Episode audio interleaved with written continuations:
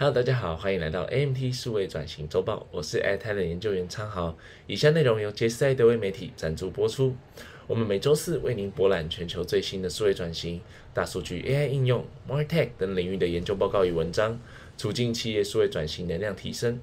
今日跟各位分享的主题是迎战2023年优化数据分析策略的5阶段指南，持续累积数位转型能量下集。那我们就开始吧。关于上集的部分，我们提到数据及资产的概念，强调在现今的时代，商业的成功以及数位化的推动，数据分析在其中扮演了关键的加速角色。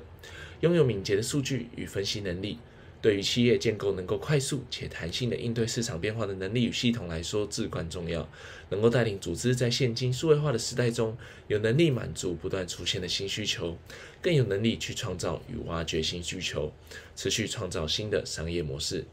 根据 Gartner 的研究也得知，数据与分析越来越受企业的重视，企业被视为处理当前问题的一项关键推动以及决策因素，也因此数据分析的部分更需要持续去优化来提升质量，成为更值得信赖的一个因素，来支持着组织的发展。上集的部分我们停在5阶段的第1阶段，先为大家带入数据与分析最初期所需要去投入的部分，也就是建立愿景以及策略。那本集将会延续上集的这个愿景与策略，从建立营运框架开始为大家做介绍。阶段2，建立营运框架。此阶段的目标在于要制定出一套和谐且平衡的营运模式，使其能够稳定且随着组织的策略还有原则持续去成长，而不会去偏离轨道。在阶段2所需要采取的动作，首先即是需要去清楚数据与分析在组织内部所要扮演的角色，以及期望带来的影响力为何，且在上述的情况下，此模型所需要达到的规模是多少，才足以去建立一个驱动组织所需的数据与分析营运模型。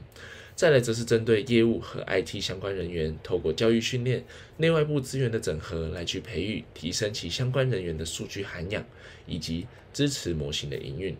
那最后则是持续推动数据科学还有高阶分析能力的人才培育，还有内部相关资料库还有资源的建立，以利于去追踪最新的人工智能或是像是机器学习等创新，来掌握最新的技术，去创造以及维持组织的商业价值。阶段3，培养文化还有建立治理原则。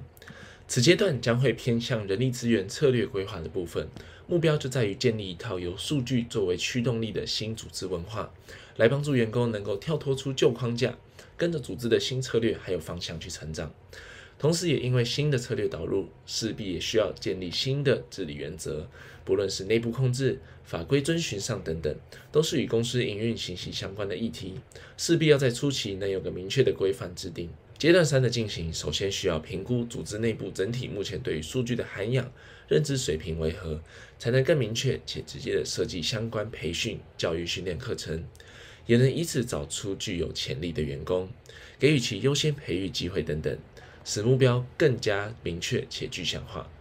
同时间，透过初期的调查、精准的训练规划，也能够帮助组织在数位化上更有效率，也更加节省不必要且多余的培训支出。定义出整体水平与文化还有技能培育的相关策略后，即需要开始进行治理计划的一个设计，从治理流程、结构、参与角色到最后的实践，来去建立一套基于预期目标、其可追溯、系统化的治理原则。那关于实务建议，我们也可以参考 Gartner 所提供的一些资源，像是相关的研究还有洞察报告、专家咨询，也就是最直接的方式，可以透过电话还有相关研讨会来去做咨询。最后则是需要衡量数据、分析管理等相关应用程序的一个趋势，以便去建立一套能够评估数据与分析对企业的潜在影响力以及潜在价值的治理原则，来加速数位化的同时，也能帮助组织内部建立一套数据相关的保护条例还有原则等计划，避免资讯上的安全疑虑，来达成更有效的一个治理。阶段4，管理数据与分析的价值。此阶段的目标在于精准衡量出不论是工具、流程或是计划等等，带给组织的价值为何，进而去帮助管理整体组织的数据与分析投资组合，或是修正流程等等。那阶段4首先势必需要先进行整合的动作，来将组织使用的整个数据与分析生态系统中不同工具还有平台的资源还有数据做一个整合，以更利于支持组织的增长，来提升速度还有敏捷性等等。再来则是去建立一套在数据与分析的投资上一个优先的投资组合，并且积极追踪其绩效指标，需要将这些指标以及价值转达给投资人等相关利害关系人所知。